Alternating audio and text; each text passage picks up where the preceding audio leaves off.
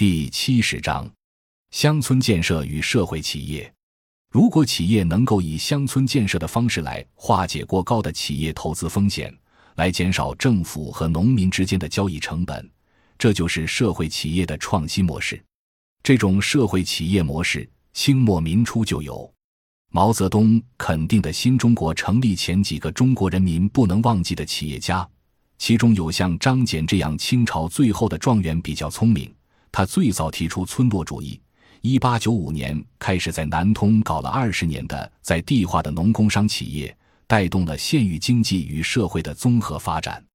此外，创办民生公司的卢作孚是一九二五年起步，到二十世纪三十年代以及整个抗战期间。也是体现社会企业家的社会责任感，把重庆北碚变成了镇级综合发展试验区，整体改造这个离重庆四十公里左右的地方，让老百姓、周围各村的农民都能够随着他的企业在地化进程改善一点自己的境遇。可见，这种乡村建设方式，早年的张謇和卢作孚就干过。这种方式当年是可行的，只不过取决于对在地化企业如何设计。如何选择一种低成本的进入方式与乡土社会有机结合？民国年代的乡村建设中形成了世界最早的社会企业，应该是我们中国发展经验中的国粹。众所周知，晏阳初当年下乡到河北定县，提出农民有四大问题：愚、穷、弱、私，所以他到农村去从教农民的孩子起手，从扫盲入手，逐步发展。一直到一九四九年，梁漱溟早年是北大唯一没有学位的教授，中国近代史上之最后大儒者，在山东省邹平县作县乡村三级治理试验区。于是，中国历史上就留下了晏阳初的定县试验，梁漱溟的邹平试验。同期还有黄展云、陶行知、卢作孚等，这叫乡村建设的不同流派。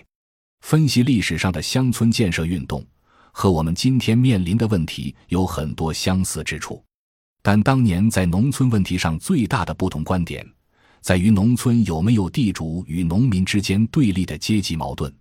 今天的主流观点与当年乡建派的观点完全一致，认为农村没有阶级矛盾，主要是人民内部矛盾，处理得好就能构建和谐社会。所以。领导干部要抓好如何稳定乡村这个历史意义的大事，因为乡村没有阶级矛盾，税费改革之后没有税了，对立矛盾必然缓和，同时也带来了组织空白和制度空白对乡村治理的威胁。我们不能把乡村治理留给黑恶势力、家族势力、非法宗教，留给各类非正规组织，还是要发展良性的正规组织。这就要搞乡村建设。乡土社会中留下老人和妇女，主要是帮助农民搞老人协会，让大家老有所养、老有所为；还得帮助农民搞妇女协会，妇女们谁家有事，大家一呼百应。只有大家安全了，村里有点文化活动了，若是群体也能够互相帮助了，这就稳定乡村。要不然，现在一亿多人口外出打工，很多乡村就空虚化了。留下的属于弱势群体，被各种势力欺侮伤害，无力应对。既然是小农户分散的原子型经济，根本抗御不了市场风险，那怎么办？乡建立来强调搞合作社，我们搞合作社其实也很艰难。农民不是不愿意，让他不拿钱入股，咱们成立一个协会，那很容易，一忽悠就起来了。但是，一下就垮了，大家没有利害关系。我们搞的合作社非常正规。社员每户必须交一百元入社费，但是农民不愿意交钱，不放心，咋办？那我先交一万，而且让我这些年轻朋友告诉农民，这是温老师从个人存款拿出的一万，我入社费一万，比你村里人多一百倍。再说让农民交一百，他就会愿意交了。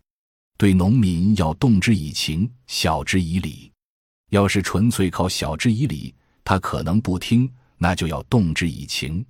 我告诉他们，我这一万入社费只做股，不计利息。以后合作社有收入了，可以用于公益事业。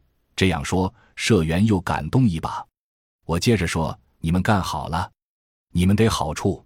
万一你们干不好，亏损了，就先拿我的钱去抵补，不要用你们的钱。这样，我的入社费起了防范风险的垫付成本。对我个人来说，钱不算小数，但对农民来说也不算大数。它有什么作用呢？在于有人带头，用带头人的钱来承担风险，用他的受益来从事公益事业，这样带动农民就入社了。我们一发动，一般一个村有几十户、上百户就入社了。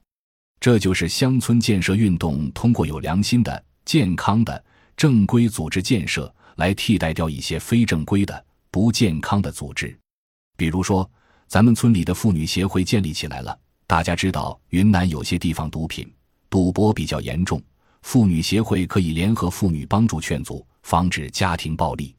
现在城乡统一推行现代法治，有些观念在城市是对的，但是对付乡土社会。靠执法机构去对方成千上万的分散小农，同样存在交易成本过高的困难。所以，我们的乡村建设其实是利用传统改造传统，利用旧组织发育新组织，利用旧制度发育新制度。好啦，我们做的事情先说到这里。我和这里的企业其实没有什么关系，他们来北京找我，跟我说想学卢作孚。想按照历史上卢作孚在北碚搞试验区的办法搞乡村建设，也就是借鉴和利用我现在干的乡村建设这些事情。这些事情我比较熟悉，但企业如何运作、如何投资、如何盈利，这些是他们的事情，我不管。但是如果两边结合的好，那就是我帮企业降低了投资风险，帮政府弱化了和农民之间的交易成本。那就可以让他们的项目相对比较持续稳定的发展下去，这就是今天我们要做的事情。